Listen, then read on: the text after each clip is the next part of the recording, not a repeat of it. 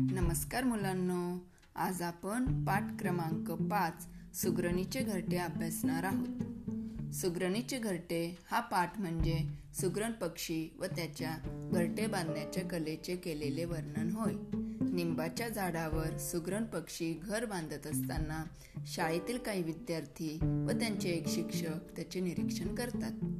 या पाठात सुग्रण पक्षाच्या कलागुणांची जाणीव विद्यार्थी व शिक्षकांच्या संवादातून होते. आपल्यात जर चिकाटी असेल तर आपल्याला कोणतीच गोष्ट अवघड नाही. कोणतेही काम करताना ते काम नीटनेटकेपणाने केले पाहिजे. त्याचप्रमाणे मेहनतीने देखील केले पाहिजे. म्हणजे ते काम व्यवस्थित होते.